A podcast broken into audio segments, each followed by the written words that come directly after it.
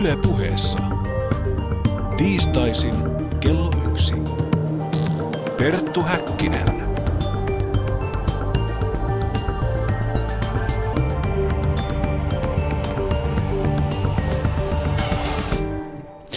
Voitokasta päivää ja lämpimästi tervetuloa tämän viikkoisen päänavauksemme pariin. Vieraanamme on tänään mies, joka ei ole tullut tuomaan maan päälle rauhaa, vaan miekan. Hän on Kai Sadinmaa, kapinapappi. Viimeksi Sadinmaa oli tapetilla maaliskuussa, kun hän vihki kaksi ja siunasi kolme samaa sukupuolta olevaa paria avioliittoon. Nyt häneltä on ilmestynyt ilmestyskirjaksi ristitty pamfletti, josta ei väkevää eskatologista julistusta puutu. Panu Hietaneva puolestaan puhuttaa poliittisen teologian dosentti Patrick Hagmania kristillisestä vastarinnasta. Mutta lähdetään sinusta Kai. Lämpimästi tervetuloa lähetykseen. Kiitos.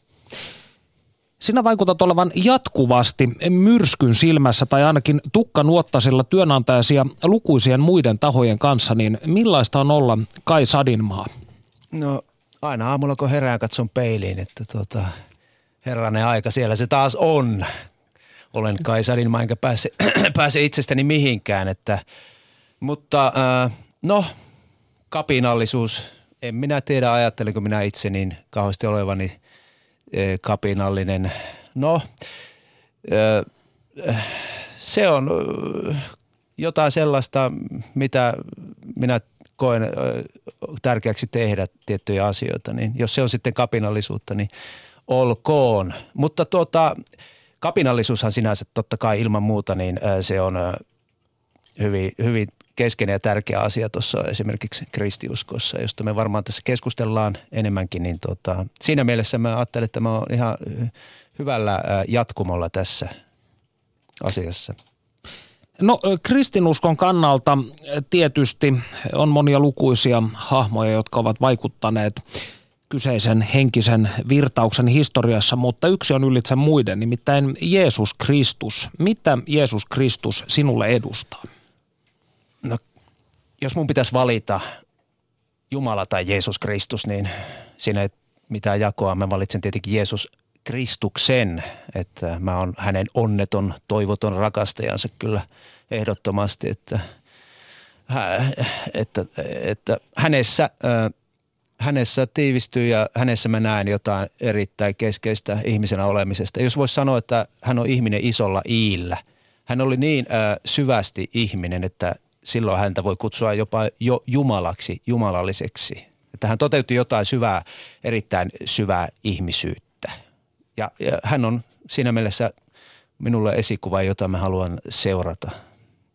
Täysin ihminen, täysin Jumala.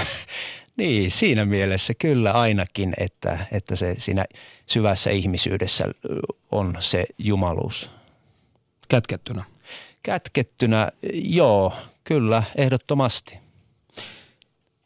Teoksessasi ilmestyskirjasena kirjoitat, maailma on vääjäämättä ajautumassa apokalyptiseen tuhoon. Oletko pessimisti?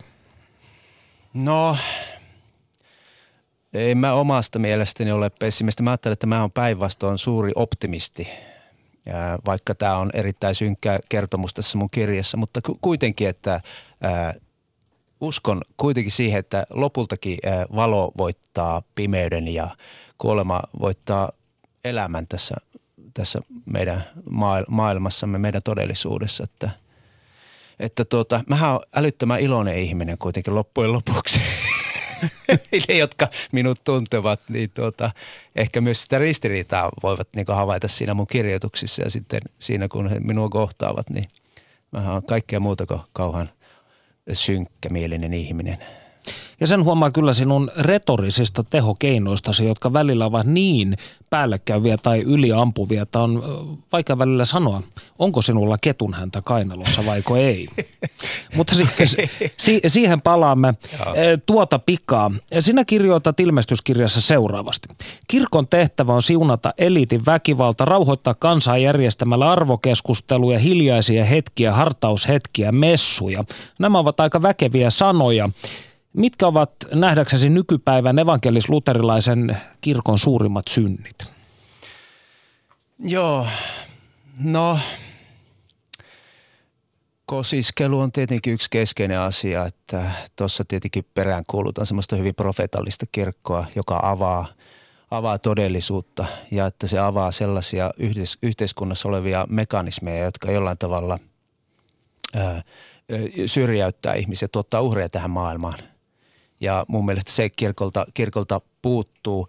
Ja nyt jäsenkadon säikäyttämää kirkkoja, kun rahahanat alkavat – mennä kiinni ja talous, talous tiukentuu, niin mihin se kirkko sortuu.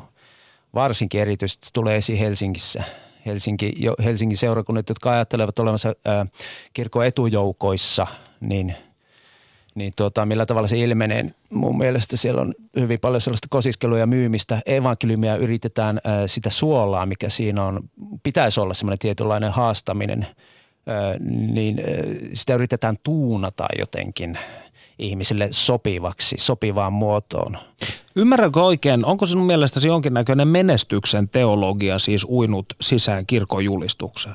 No en mä oikein osaa sanoa, onko se menestyksen teologia. Se on, menestysteologia on tietysti vähän toisenlaista, mitä se niin perinteisesti, perinteisesti on. Että ei, ei, ei se ehkä ihan menestysteologia ole, vaan se on tämmöistä niin, mitä, se on happening-teologiaa. Ehkä mä oon kuvannut jotakin se Helsingin seurakuntayhtymän teologiaa, mikä siellä vallitsee, on tämmöistä just happening-teologista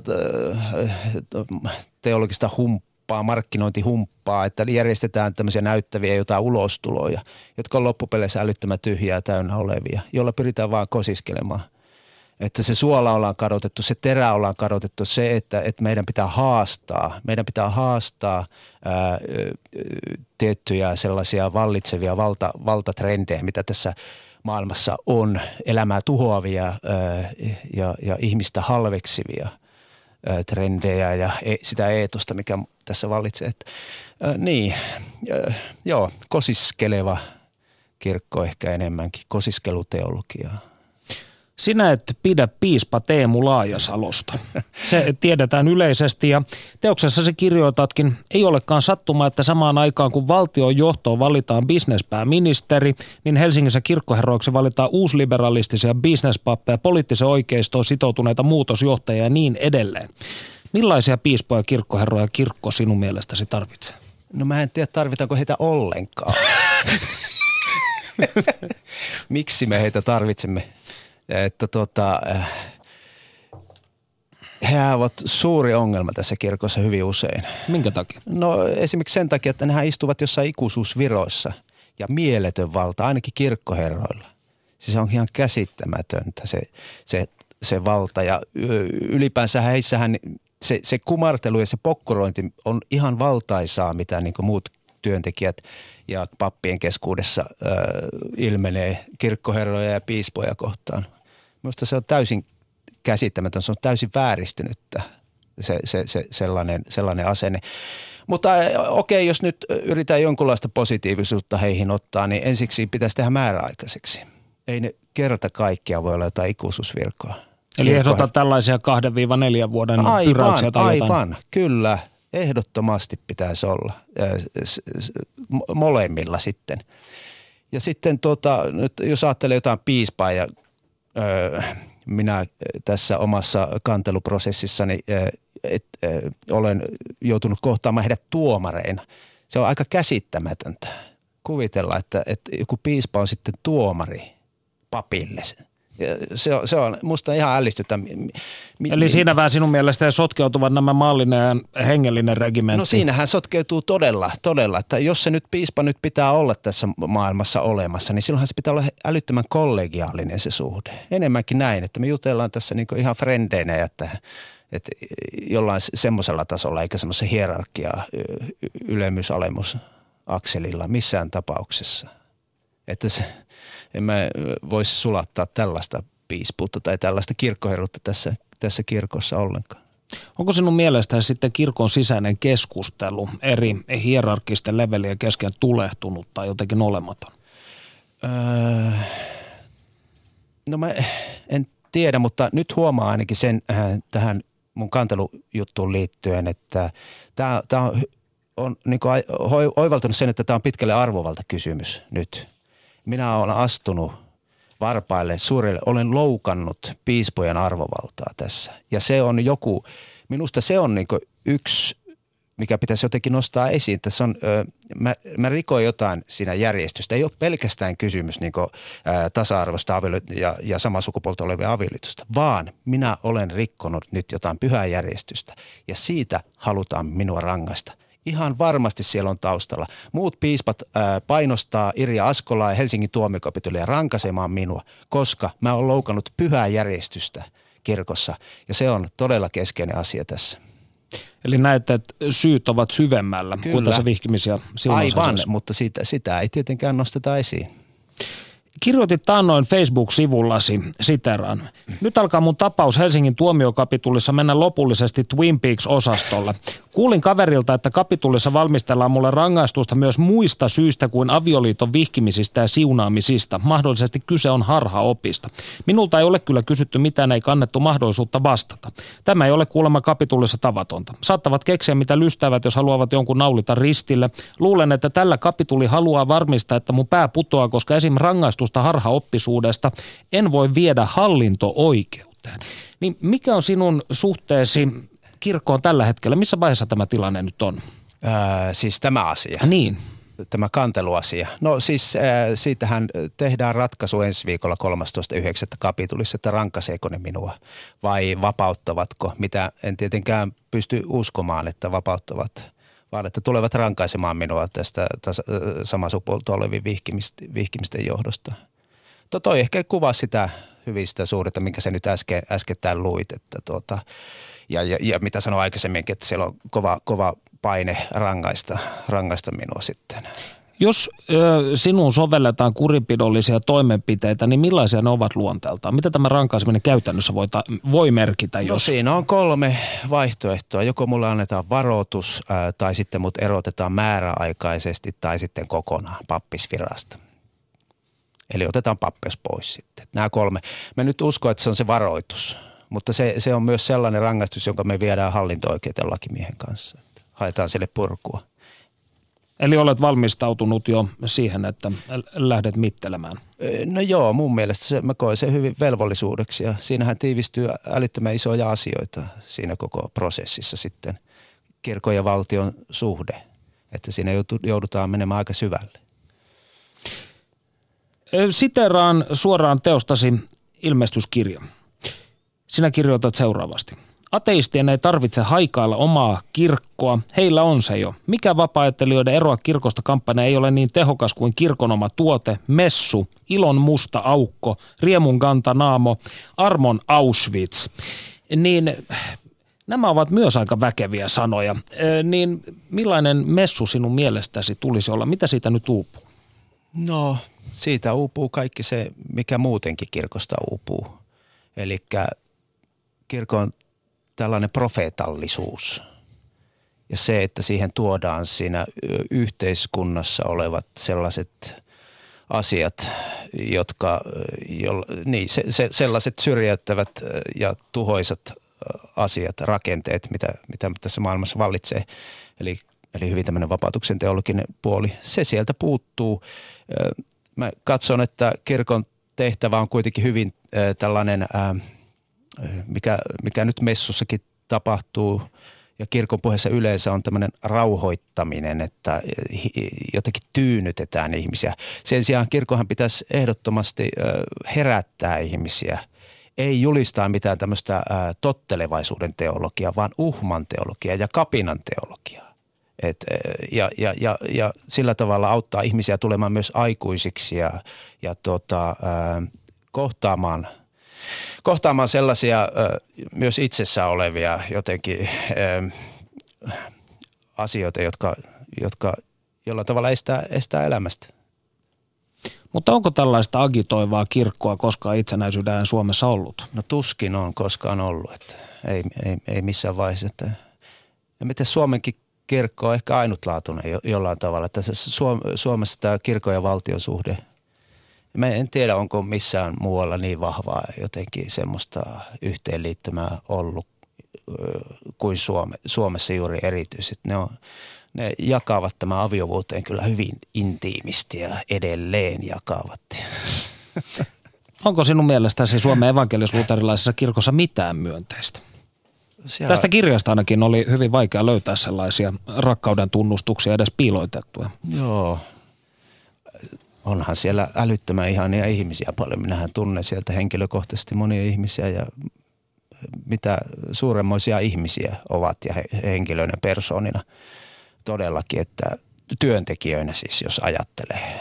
Että eihän mulla heistä sinänsä ole mitään, mitään pahaa sanottavaa päinvastoin, mutta jollain ihmeen tavalla kaikki katoavat sinne sitten, että, että miksi se ei näy missään. Se on joku suuri salaisuus, kaikki katoaa katoavat sinne mustaan aukkoon. Miksi eivät sieltä niin tule, miksi se, se ei näy siinä kaikessa se rikkaus sitten, mikä siellä on. Ja mun mielestä se osoittaa jotain todella patologista koko kirkossa. Toivoisi, että, että he, he, heidän niin jotenkin se ominaislaatu siellä pääsisi, pääsisi kukoistuksensa käyttäen tämmöistä trendikstä ilmaisua. No sinun teoksiasi, niin niitä debatoidaan tai niistä deba, debatoidaan jonkin verran ja sinä kirjoitat hyvin iskevästi ja kärjistät, vedät välillä mutkia suoriksi ja jotkut kirkolliset tahot ovat ihan minullekin niin henkilökohtaisesti kuvailleet sinua populistiksi. Mitä vastaat tähän? Oletko sinä populisti? Niin joo. Mitä se populismi oikeastaan tarkoittaa sitten, että jos on semmoista kansanjoukkojen kosiskelua ja jollain tavalla semmoista aika halpahintaista myymistä, niin No ehkä mun mielestä nyt ei silleen suoranasti voi sopia muuhun, koska en mä tiedä, nämä mun jutut ei ehkä ihan kosiskele kansanjoukko. Ei, ei mulla ehkä olisi sellaisia seuraajia, semmoisia massoja kyllä kuitenkaan, että, että se mitä mä julistan, niin se, sen voi nähdä aika vaativana kyllä myös. Että pikemminkin päinvastoin, päinvastoin. Ja tietenkin se, joka ää, puhuu populismista – joka jotenkin määrittelee sen, kuka on ja kuka ei, niin mä katson, että se on tietynlainen elitietuoikeus myös, jonkun establishmentin etuoikeus määritellä se e, ja sillä tavalla leimata. Vähän samalla tavalla kuin kateus. Sehän, tietenkin kateus on ainoastaan köyhän ominaisuus. Ja kuka se voi sanoa? Se voi sanoa rikas ainoastaan.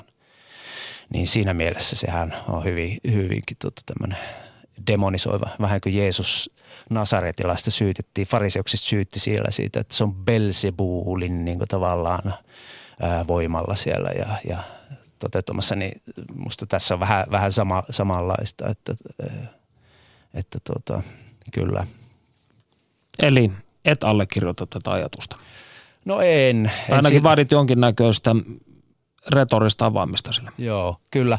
Tietenkin, jos ajattelee jonkun jos popularisointi, en mä tiedä onko se, niin kuin, onko se populismia sitten, että yrittää niin sanoa asioita ymmärrettävästi ja ää, mun tyyli on tietenkin hyvin kärjistävä, että mä tuon niin kuin, vastakkain, törmäytän aika voimakkaasti asioita.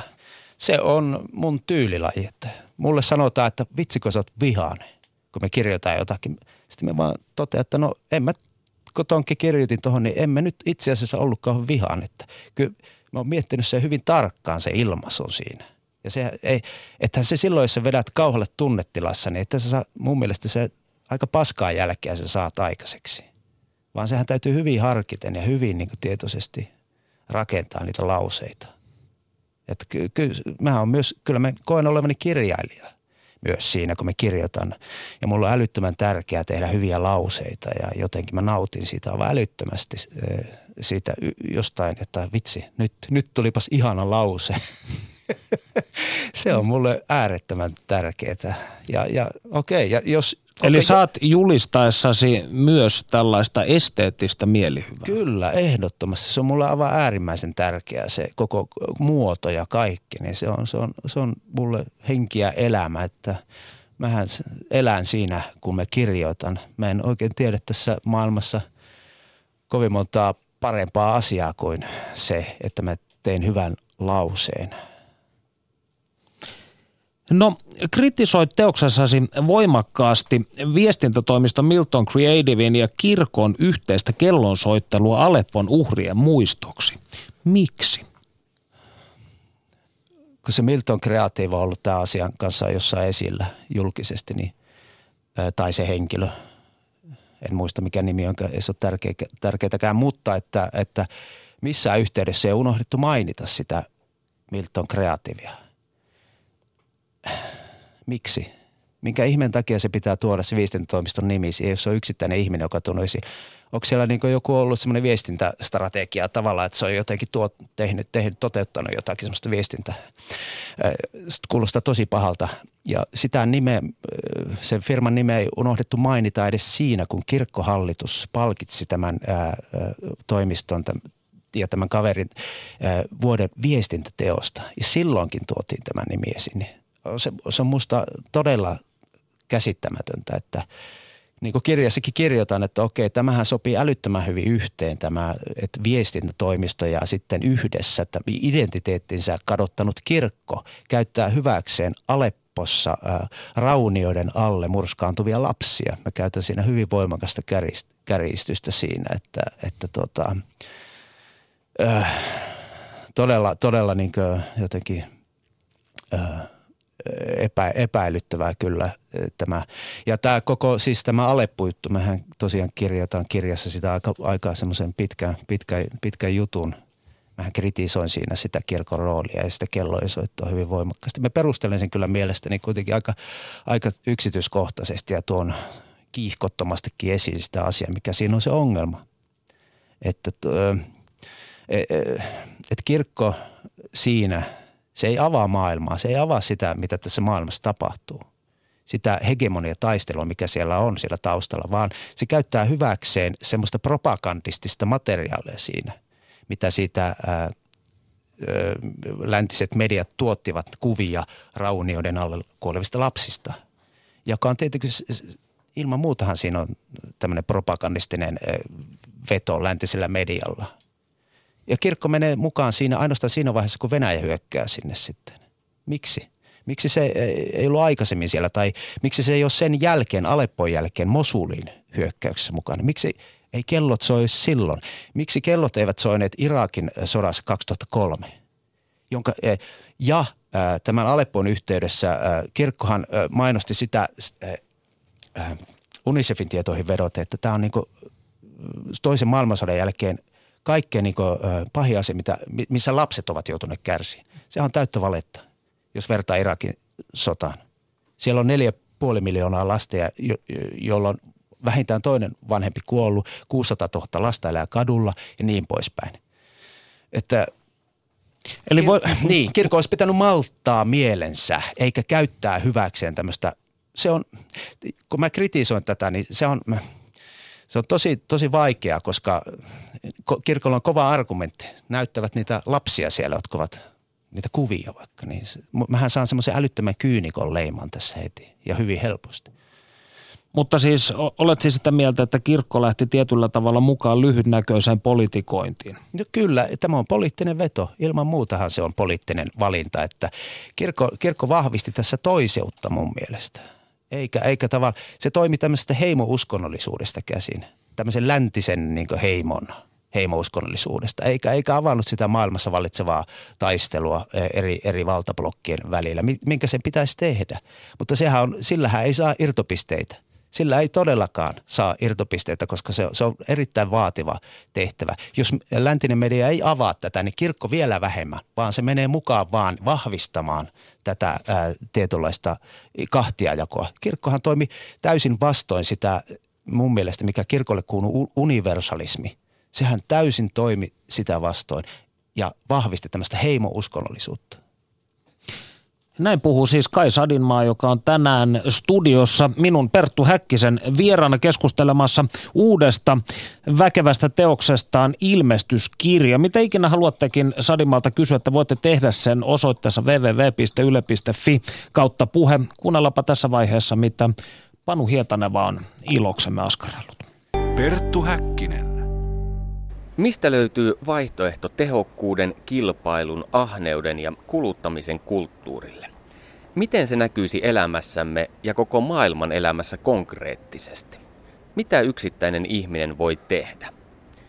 Edellä mainitut kysymykset eivät ole poimintoja downsiftaamiseen opettavasta self-help-kirjallisuudesta, tai vaihtoehtoista talousmallia kannattavan taloustieteilijän kynästä, vaan ne ovat poliittisen teologian dosentti Patrick Haagmanin mietteitä. Hänen vastarinta usko kirjansa suomennettiin viime vuonna ja nyt perehdymme hänen kanssaan kristillisen vastarinnan maailmaan. Mistä siinä on kyse ja voiko kristillinen vastarinta pelastaa jopa ihmiskunnan? Oikein hyvää päivää Patrick Haagman ja tervetuloa ohjelmaamme. Kiitos. Kirjasi nimi on tosiaan Vastarinta usko ja kirjoitat liki 150 sivua kristillisestä vastarinnasta, mutta mitä kristillinen vastarinta pähkinänkuoressaan oikein on? Mä voisin vastata näin, että ähm, jos, jos kysytään, miten voi vaikuttaa yhteiskunta, niin niitä löytyy eri, eri niin kuin vastauksia. Voisi esimerkiksi mennä niin kuin politiikkaan mukaan. Silloin ongelma on, että jos sä haluat valtasi, sun täytyy melkein aina niin kompromissoida aika paljon.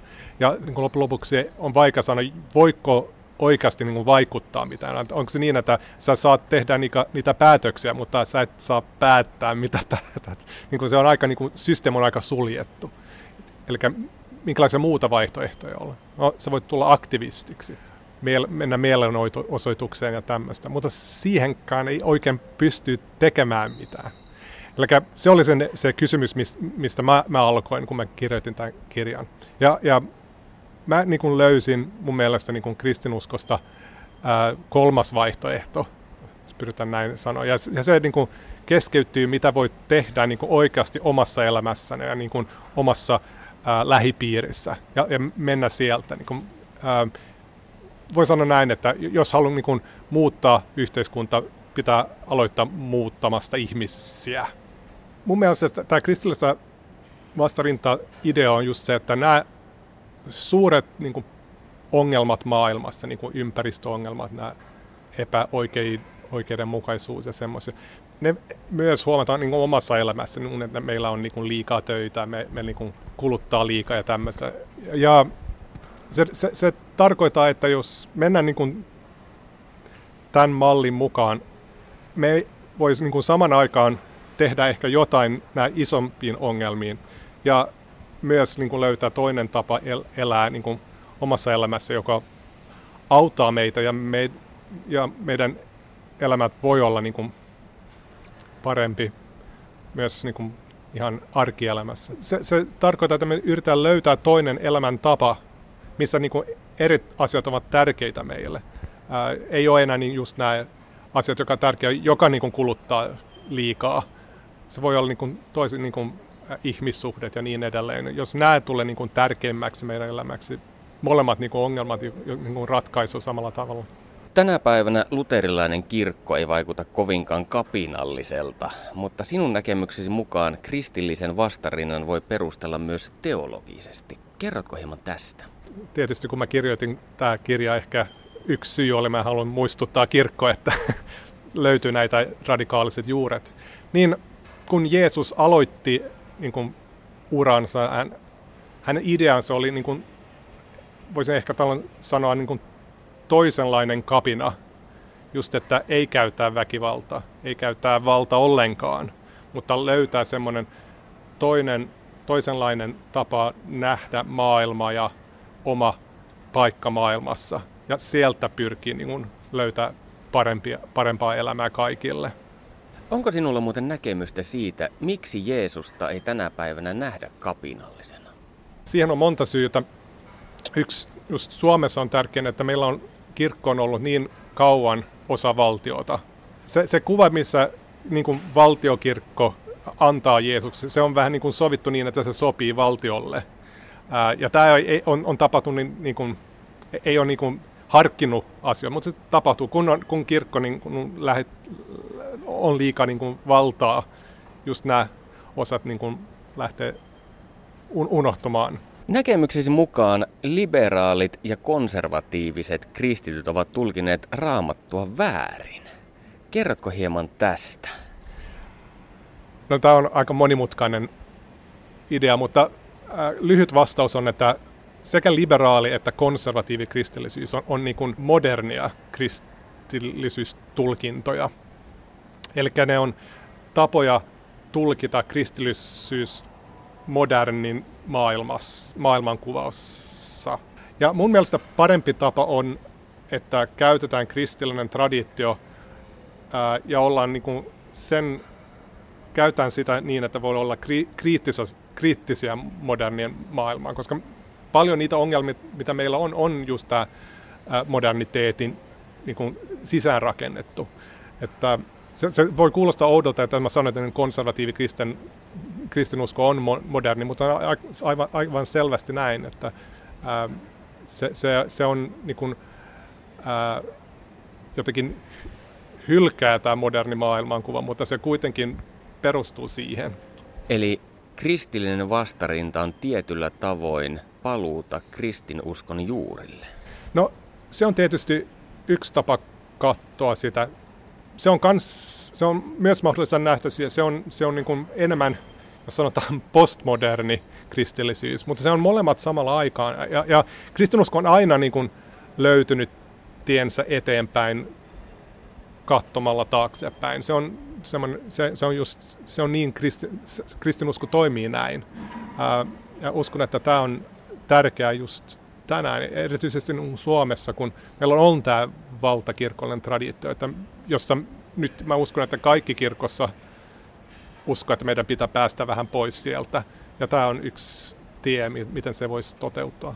Kristillisessä vastarinnassa askeesi on tärkeässä asemassa, mutta mitä se askeesi ylipäänsä tarkoittaa? Kristillisessä kontekstissa siis. No siis askeesi on just se, että käyttää niin kuin ruumillisia harjoituksia muuttamaan persoona. Tietysti semmoista kuin paastoja, valvominen ja tämmöistä. Nykyään voisi ehkä miettiä u- u- uusia tämmöisiä harjoituksia. Esimerkiksi jos aina niin kuin, päätyn aina käyttämään niin kuin luomutuotteet tai reilun kaupan tuotteet, se on, se on semmoinen harjoittelu. Se, se niin kuin varsinainen vaikutus maailman ehkä ei ole niin suuri, mutta se on aika iso vaikutus mulle itse, jos mä teen tämä päätös. Ja sen, sen niin kuin koko, joka kerta, kun mä ostan teetä, mä valitsen tämä vähän kalliimpi, koska mä, mun mielestä tämä on tärkeä idea. E, ja, ja sen kautta mä en niin kuin voi muuttua itsensä pikkuhiljaa. Eli kun minä menen kauppaan ja otan sieltä tavallisen kahvipaketin asemesta reilun kaupan kahvia, niin vähitellen tämä prosessi ikään kuin muuttuu normiksi. Ja kun se on normien, ajattelee nämä asiaa ja askel askeleelta myös maailma muuttuu paremmaksi paikaksi. Niin, ja tietysti tämä on tosi niin kuin pieni esimerkki, mutta se on aika ehkä hyvä paikka aloittaa. Niin kuin vaikeampi päätös voisi olla ehkä, mä, ehkä olla niin kuin luopumaan autosta esimerkiksi. Se, se, se vaikuttaa aika paljon elämässä, jos on asu semmoisessa paikassa, missä ehkä auto käytetään paljon. Ja sitten voi niin kuin askel askeleen niin kuin löytää niin kuin vielä radikaalisempi. Mutta tämä on yksi semmoinen tapa, että voisi niin kuin vaihtua elämäntapa. Ja taas ei, ei vain niin kuin itselleen, vaan ehkä niin kuin perheeseen ja niin kuin lähipiiriin. Eli nykypäivän askeesi on siis käytännössä luopumista yltäkylläisestä elämäntyylistä. Se on ehkä se yksi sivu siihen, mutta sitten se on myös, että tehdään semmoisia niin, niin kuin positiivisempaa, niin kuin luodaan uutta sisältöä elämälle. Mun mielestä semmoinen askeettinen harjoittelu on, on niin kuin syödä yhdessä esimerkiksi. Tänään syödään aika yleensä niin kuin yksin, mutta kun niin kuin syödään niin kuin yhdessä, me luodaan niin kuin uutta sisältöä elämälle. Niin sanotaan, että me, me sanomme silloin, että että meidän ihmissuhdet ovat tärkeää meille. Mun mielestä esimerkiksi tärkeää on esimerkiksi, miten käytetään niin kuin puhelin. Mä, mä ol, yritän olla niin kuin aika tarkka, että mä en ottaa esim. puhelin, kun mä istun muiden ihmisen kanssa esimerkiksi. Se on aika semmoinen pieni juttu, mutta mun mielestä se on, se on tärkeää, koska se on semmoinen, miten niin kuin prioritisoidaan. Onko nämä ihmiset, jonka mä olen nyt kanssa, mulle tärkeämpi tai jotain, joka tapahtuu jossain muualla. Se on semmoinen esimerkki, joka on mulle aika tärkeä nyt. Perttu Häkkinen. Olet listannut kirjasi listan viidestä paheesta, jotka tänä päivänä riivaavat ihmistä. Ne ovat kunnianhimo, tehokkuus, status, individualismi ja välinpitämättömyys. Miksi nämä asiat ovat näkemyksesi mukaan erityisen pahoja? Oman kokemukseni mukaan ihmiset pikemminkin pyrkivät näitä kohti. Tämä on just se, että tämä on semmoisia asioita, mikä me, meidän kulttuuri oppii meille, että meidän pitää, meidän pitää pyrkiä tämän. Samaan aikaan se on aika helppo nähdä, että nämä on juuri semmoisia niin moottoreita, joka vie meidän niin kuin huonoon suuntaan yhteiskuntana. Just statusta niin kuin löytyy just kuluttumisella ja, ja, ja, niin edelleen. Että jos haluamme niin kuin päästä vähän niin kuin syvemmille, miksi meidän yhteiskunta on niin kuin se on, tämä on yksi tapa ää, niin kuin kritisoida just tämmöisiä ihanteita, mikä on aika niin kuin vahvoja. Kirjoitat kirjassasi, että tänä päivänä keskeinen osa kristillistä vastarintaa on nautinnon hallitseminen ja ihmisen tulisi esimerkiksi vältellä television katselua. Miksi näin? Tietysti nautinto sinänsä ei ole mitään pahaa, mutta ongelma meidän kulttuurissa nyt on, että nautinto on, on, on melkein kuin käsky. on, on niin kuin, jos me emme nauti elämästä, meidän elämä on jotenkin väärin. Ja tämä on ongelmassa siksi, koska löytyy paljon semmoista, joka on tärkeää ja semmoista, joka meidän pitäisi tehdä, joka ei tuota meille nautintoa. Että jos me tehdään niin kuin nautinnosta se, se, se niin kuin tärkein osa elämässä, niin me, me tapahtuu helposti niin, että niin kuin me tehdään niin kuin vääriä valintoja ja niin edelleen. Että se on, se on vaan se, että just tämä nautinto on, on saanut niin kuin liian suuri paikka meidän elämässä.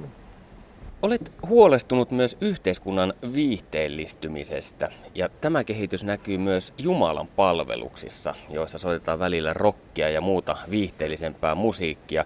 Mitä haittaa tästä mielestäsi on? No, tämä liittyy siihen, että mun mielestä Jumalan palvelus on, on, on kristillinen elämän ja kristillinen vastarinnan niin kuin harjoituspaikka.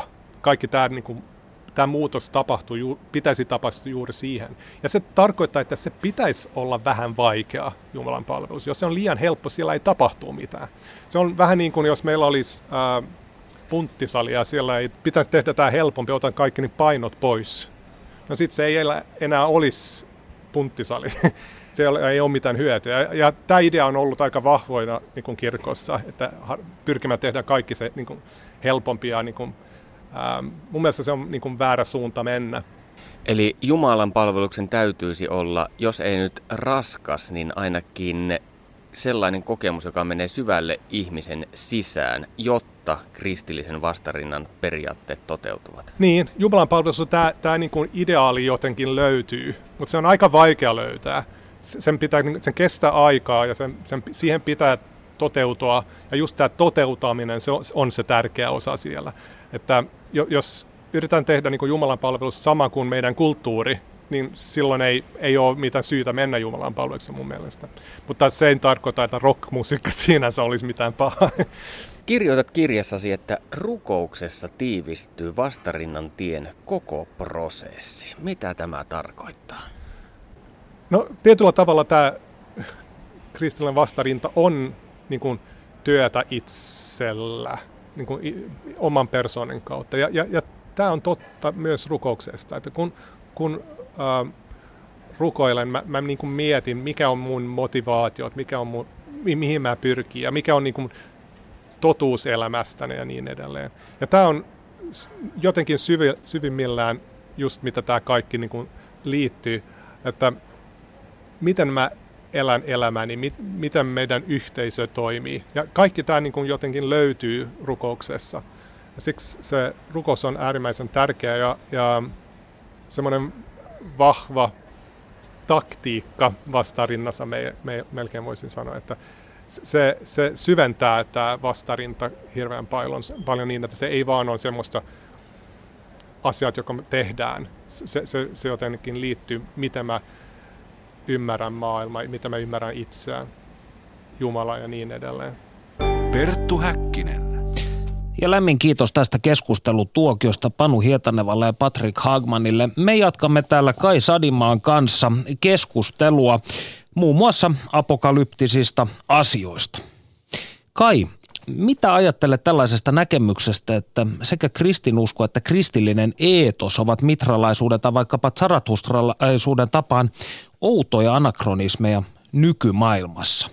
Onko kristillisessä ajattelussa jotain sellaista, johon nykyihminen voi mielestäsi kiinnittyä? No ilman muuta siinä on mun mielestä, en mä nyt sitten ää, näin kiivaasti olisi tässä itse tämän asian äärellä – jos et olisi kiinnittynyt. Niin, mielestäni, mutta sitten tuota, millä tavalla se kommunikoi ihmiselle, se on sitten ihan ehkä toinen juttu, että onko se kauhean uskottavaa. uskottavaa. Ja tämä nyt on tietenkin aina ja ikuisesti se kysymys jotenkin, että, että jääkö se vain jonnekin menneisyyteen koko juttu. Että, että tuota, ei mun mielestä, mun mielestä se ei siinä on tiettyjä ää, sellaisia – sellaisia asioita, jotka on hyvin, hyvin niin ajattomia, ajattomia asioita Jeesus Nasaretilaisen toiminnassa, millä tavalla hän, hän oli maailmassa, millä tavalla hän toimi ja mitä hän puhui, niin minusta ne on hyvin, hyvin semmoisia relevantteja myös tähän, tähän päivään. Ää, ää, tietenkin mä oon vähän kritisoinut sellaista, että irrotetaan jotenkin raamatun puheita, tai siis raamatun lauseita Jeesuksen sanoja kontekstistaan. Että se, se on myös, että tehdään jotenkin semmoisia universaaleja asioita irrotettuna siitä, mitä ne on alkuperäisesti tarkoittanut. Että se on aika tärkeää kuitenkin ymmärtää se, mitä se on, mitä se on siinä ja silloin. Siinä ta- maailman ajassa. Niin, niin, että ei tule semmoisia, mitä mä oon kritisoinut on tietenkin tämmöinen yletön hengellisyys tai jotenkin individualistiset painotukset, mitä kristiuskossa on ollut. Ja mun mielestä siinä on, siinä on kuitenkin hyvin paljon semmoista yhteisöllistä, yhteiskunnallista siinä sanomassa, mitä, mikä voidaan tuota, mikä on hyvin, hyvin relevanttia tähän päivään, jotka on hyvin poliittista. Että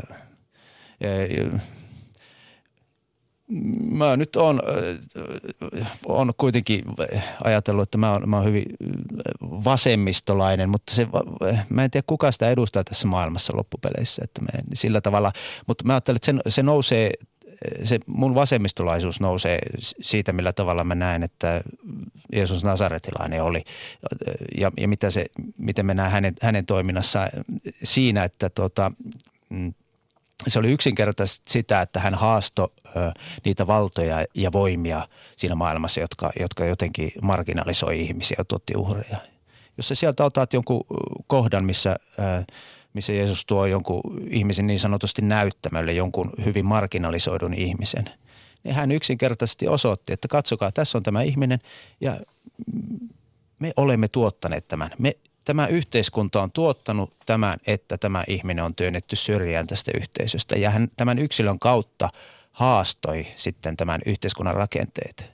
Ja se on minusta se jotenkin se malli, joka on erittäin niin relevantti myös tähän, tähän päivään.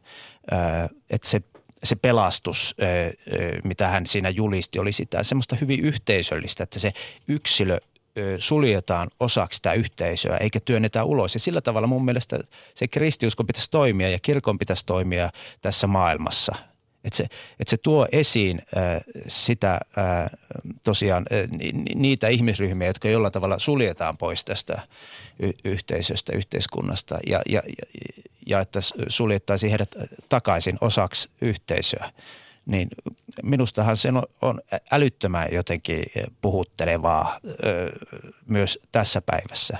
Ja siinä on tietenkin, mun mielestä siinä on se lupaus, jos nyt ajatellaan sitä, sitä mitä siinä sitten niin tapahtui tässä Jeesuksen tarinassa, että hän ristinaulitti ja kuoli ja, ja nousi ylös. Että se ylösnousemus on lupaus siitä kuitenkin sellaisesta voitosta, että me uskaltaisimme luopua ja, ja, ja taistella – antaa, laittaa itsemme likoon. Että kuitenkin se lopulta valo voittaa, lopulta elämä voittaa kuoleman. Että se on, se on minusta se niin tavallaan se takuu siitä, että ollaan jotenkin, että uskaltaisimme luopua sellaista ylettömästä ää, jotenkin omaan edun tavoittelusta ja uskalta, uskaltaisimme ajatella yhteisöä ja, ja että – me emme ole täällä itseämme varten. Me emme ole täällä maailmassa siksi, että me jotenkin kahmisimme vaan että me jaamme ja, ja, ja tuota, jaamme tätä yhteistä todellisuutta ja pyrimme sulkemaan ihmisiä sisään eikä työntämään, työntämään he, he, heitä ulos. Ja vielä sanoisin, että tämähän on niin kristus, sehän on niin kuin, Okei, sehän on mieletön tavallaan niin se sanomus, lupaus siitä, jos tässä maailmassa kuitenkin kaikki, me ylistämme voittajia, me ylistämme kauneimpia, me ylistämme suuremmoisia lahjakkaita tyyppejä, jotka, jotka tuota, niin, niin tämä sanoma on täysin päinvastoin, mitä se Jeesus Nasaretilainen puhuu, että ei, tässä Jumalan valtakunnasta puhuu, että ensimmäiset ja viimeiset ovat ensimmäisiä, ensimmäiset ovat viimeisiä ja heikot ovat vahvoja – sehän minusta se on semmoinen aika vallankumouksellinen lupaus, koska siinä nostetaan niiden ihmisten arvo, jotka eivät ole mitään tämän yhteiskunnan silmissä, niin mikäs sen suuremmoisempaa ja vallankumouksellisempaa on myös tässä ajassa? No sen lisäksi, että sinä olet pappi, niin sinä olet myös peittelemättömän vasemmistolainen demagogi, kuten itsekin tuossa aiemmin mainitsin, niin minua kiinnostaa tässä se, sinänsä tällaisia yhteenliittymiä hän on ollut monasti maailmanhistoriassa, mutta mikä on sinun näkökulmasi? Oletko enemmän ö, aseellinen vallankumous vai käännä toinen poski miehiä? No joo, tota ei, ei siis, Suoraa toimintaa vai No kyllähän toimintaa voi olla, mutta ei me, kyllä se väkivalta on täysin pois, poissuljettu, ei missään, missään nimessä. Että kyllä se täytyy, täytyy sillä tavalla olla väkivallatonta vastarintaa. Mutta mä halusin ottaa tuon kä- posken kääntämisen, mikä sanoit tuossa, niin sehän on mitä aktiivisinta vastarintaa. Se ei ole mitään antautumista, se ei ole mitään alistumista, vaan sehän on älyttömän ryhdikästä ja jotenkin semmoista itsetietoista ja rohkea toimintaa. Ei se ole mitään sitä, että no lyökää sitten tässä – minua poloista, vaan äh, siihen liittyy tämä, äh, siis äh, okei okay, se poski, se, se tarjosi niin sen äh, toisen posken sille lyöjälle ja se lyöjä joutui käyttämään toista kättä siihen tavallaan tai, tai, tai, tai tuota kä, kämmenen os, osan, mä en nyt muista sitä mutta, äh, tarkalleen, mutta se, se, se tavallaan niin kuin, äh, jotenkin laittoi sen vastustajan toimimaan halveksittavalla tavalla ja paljastamaan sen, että, että tuota sen, sen, sen, niin tava, sen, sen halveksittavan toiminnan siinä. Että se, se on hyvin, hyvin tuota aktiivista vastarintaa ja siinä on semmoista liiottelevaa ja, ja jos toinen, toinen vertaus siellä, että, että, että tuota, kuli, piti kulkea tuota jos joku pakottaa sinua kulkemaan virsta, niin kuli hänen kanssaan kaksi virstaa. Et siinä on koko ajan semmoinen hyvin, että siinä on aktiivista ja liiottelevaa toimintaa, jolla pyritään niin näyttämään sen – Osoittamaan jotain. Joo, hyvin osoittamaan sen, että tuota, miten väärin se toinen toimii siinä tilanteessa. Että mun mielestä se on, siinä on hyvin jotain sellaista, sellaista voimaannuttavaa sinä toteat, että kapitalismi on tehnyt maailmastamme tyhjän ja merkityksistä tyhjentyneen. Olen melko lailla samoilla linjoilla sinun kanssasi tässä e, ja siteraan teostasi, ilmestyskirja. Epätoivoissamme etsimme vapautta orjuuttamalla itsemme addiktioilla työllä, uralla, rahalla, tavaroilla, shoppailemalla, statuksella, viinalla, huumeella, seksillä, pornolla, somettamalla, muokkaamalla kehoa, fyysisillä rääkeillä, ekstreme harrastuksilla. Ja nyt käsi ylös ne, jotka eivät kaikkia näitä ole vielä kokeilleet. Mutta se minua kiinnostaa, Kai Sadimaa, mitä sinä tarjoat tilalle? Mistä ihmispolo voi löytää vapauden sinun mielestäsi, jos ei näistä koreista harrasteista? Joo, mä kirjoitan tuossa kirjassa – yksi iso sellainen asia on vieraantuminen. Sitä, sitä kuvaan myös tämmöisenä, syn, mä korvaan sen lähestulkoon, niin kun puhutaan synnistä, niin mä kuvaan sitä vieraantumisella, että me olemme vieraantuneet itsestämme, me olemme vieraantuneet toisistamme, me olemme vieraantuneet luonnosta.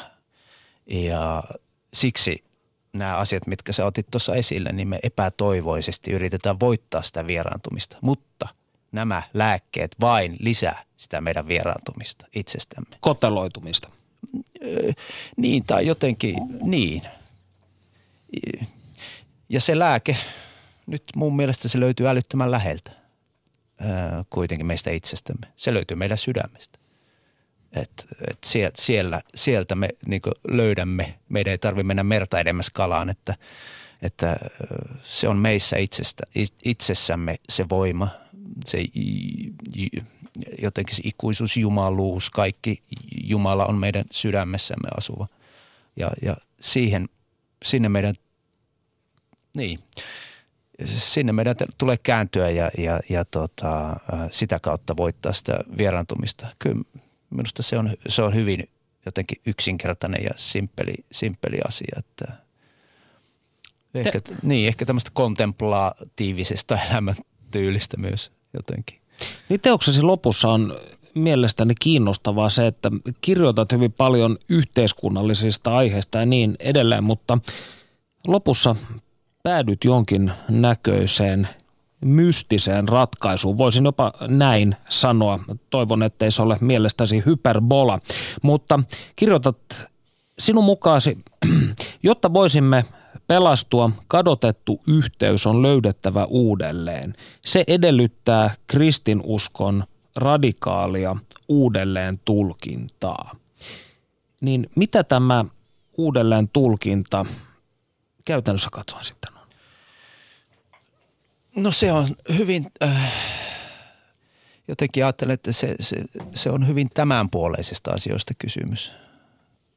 Että siellä – Jeesus Nasaretilainen käytti tätä Jumalan valtakuntakäsitettä, niin se ei ole se joku, joku, joka odottaa, että kun me odotamme täällä, että kunhan me kuolemme, niin me pääsemme sitten, vaan se, oli, se on hyvin tämänpuoleista. Se puhuu tästä, tästä maailmasta, että se on tässä, että se Jumalan valtakunta toteutuu siellä, se on siellä, missä toteutuu rakkaus ja oikeudenmukaisuus. Eli että me rakennamme tätä maailmaa – rakennamme tätä, tätä yhteiskuntaa, yhteisöä tässä maailmassa. Että, että sillä tavalla, että me vain odota jotakin tulevaa, vaan että se on nyt, sitä me nyt siinä yhtenä isona asiana tarkoitan. Tarkoitan myös tietenkin tämmöistä uskonnollista kieltä, kristiuskon kieltä, joka vaatisi mun mielestä hyvin voimakasta reformaatiota uskonnollinen kieli on aina metaforaa. Se on niin lähellä runoutta, se ei ole sellaista totuuskieltä. Se viittaa itsensä ulkopuolella. Niin, niin se on metafora aina ja tota, aina semmoista likiarvoa ää, kuitenkin jostain. Me yritämme ympyröidä jotenkin jotain, saavuttaa jotain saavuttamatonta. E, niin kyllä me peräänkuulutaan siinä kirjassa ää, sitä, että meidän täytyisi uudistaa tämmöistä hyvin – kristiuskon kieli on hyvin patriarkaalista ja tavallaan se on tukenut historiassa hyvin tämmöisiä hegemonisia valtarakenteita ja tuhoisia elämäntapoja ja niin poispäin isän, pojan ja pyhän hengen nimeen. Ja me tosiaan siellä esimerkiksi siellä niin, kirjassa... Niin siinä ei äitikultista eittämättä mitään juurikaan jäljellä ole. Ei, ei. Että siellä tämmöinen feminiinisyys puuttuu hyvin, mm. hyvin, hyvin vahvasti. Että me tosiaan käsittelen siellä esimerkiksi Sally McFakuen metaforia, että, jotka korvaisi tai tulisivat rinnalle tämä isä ja pojan pyhä henki, niin me tulisi äiti, ystävä, rakastaja, jotka äh, voisi olla paremmin sopivia tähän, tähän maailmaan aikaan. Ainakin olisi hyvin vaikea sotilaspappia, niin kuin siellä tuota, tiedät se, jos puhuisivat äiti, ystävä, rakastaja nimen tai, tai suurvaltojen, Yhdysvaltojen johtajan lähettää ihmisiä sotaan jotenkin äitin ystävän rakastajan nimessä, että siinä jotenkin voi ymmärtää sen. Tuohon saattaa kulua vielä muutama kuukausi. Öö, ehkä siihen joku kuukausi menee ennen kuin tämä, tämä menee läpi että tässä kirkossa. Että. Lähtisin kirjasi sivulle 199 ja ottaisin, siteraisin hetken. Kristillisessä elämässä ei ole kyse niinkään uskomisesta kuin transformaatiosta, muutoksesta, suostumisesta olemaan ihminen, elämään armo ja rakkauden varassa. Kristinusko ei ole virasto, se ei ole museo, se ei ole oppirakennelma eikä uskonto. Kristinusko on tie. Kristittynä oleminen on tällä tiellä kulkemista. Olenko siis uskovainen? En. Olen tien kulkija. En usko oppiin Jumalasta, Jeesuksesta, pyhästä hengestä, vaan kuljen tiellä, jossa nämä tulevat eläväksi todellisuudeksi. Ja voisin jollain tavalla sanoa tämän tästä ylevästä lainauksesta, että sanoisin sinun jollain tavalla päätyneen Suomen tunnetuimman kristityn kommunistin, eli Kari Peitsamon kanssa samoille linjoille, kun hän on todennut, että kyllä raamattu on totta, mutta me emme ole totta. Eli to, toisin sanoen tämä transformaation ajatus, joka näin vahvasti tulee tässä kirjan viimeisillä lehdillä, niin ö, kiinnitti huomioni. Okei. No mä en ihan heti itseäni vertaisi Kari Peitsamoon, että do, do, dogmaattisessa sielunkumppanuudessa siis. Niin, niin. Mä en ihan oikein ymmärrä, mitä hän on halunnut ilmaista. Että olen lukenut jotain, mutta mä en kerta kaikkiaan käsitä mitään, mitä hän on kertonut. mutta joo, tiellä kulkeminen on ja seuraamisestahan tässä on kysymys, että ei sillä tavalla omistamisesta, minkään oppien eikä semmoisen dogmien omistamisesta ole kysymys – vaan tiellä kulkemisesta, jossa, jossa harhaillaan ja etsitään jotain ja yhdessä, yhdessä kuljemme sitä, sitä tietä pitkin. Ja siitä minusta tässä on kysymys. Viimeinen minuutti lähtee käyntiin. Joudumme valitettavasti, siis ohjelman traagiseen perusluonteeseen kuuluu se, että aika loppuu aina kesken, mutta haluaisin kysyä vielä yhden kysymyksen Kaisadimaa. Mm. Mitä sinä haluat ilmestyskirjalla saavuttaa? Mä haluan sytyttää ihmisten sydämet. Ja se on niin se mun tarkoitus tällä kirjalla. ja muutama palaute on tullut siihen suuntaan. Kaksi, jos kerkeän sanoa vielä, ehdinkö, niin tota, kaksi palautetta tuli, jotka oli hyvin samanlaisia lukijoilta. Toinen sanoi, että kun luki, luin kirjan, halusin riisua vaatteeni, lähteä juoksemaan kadulle heiluttamaan lippua. Ja toinen sanoi, että joo, kun luin kirjan, minäkin, minä, tai siis minä halusin lähteä juoksemaan, julistamaan äh, vallankumousta – No niin, katsotaanpas. Jos näette alastomia ihmisiä keppiä ja lippujen kanssa, tiedätte, että he ovat lukeneet Kai Sadinmaan teoksia. Lämmin kiitos vierailusta Kai. Kiitoksia.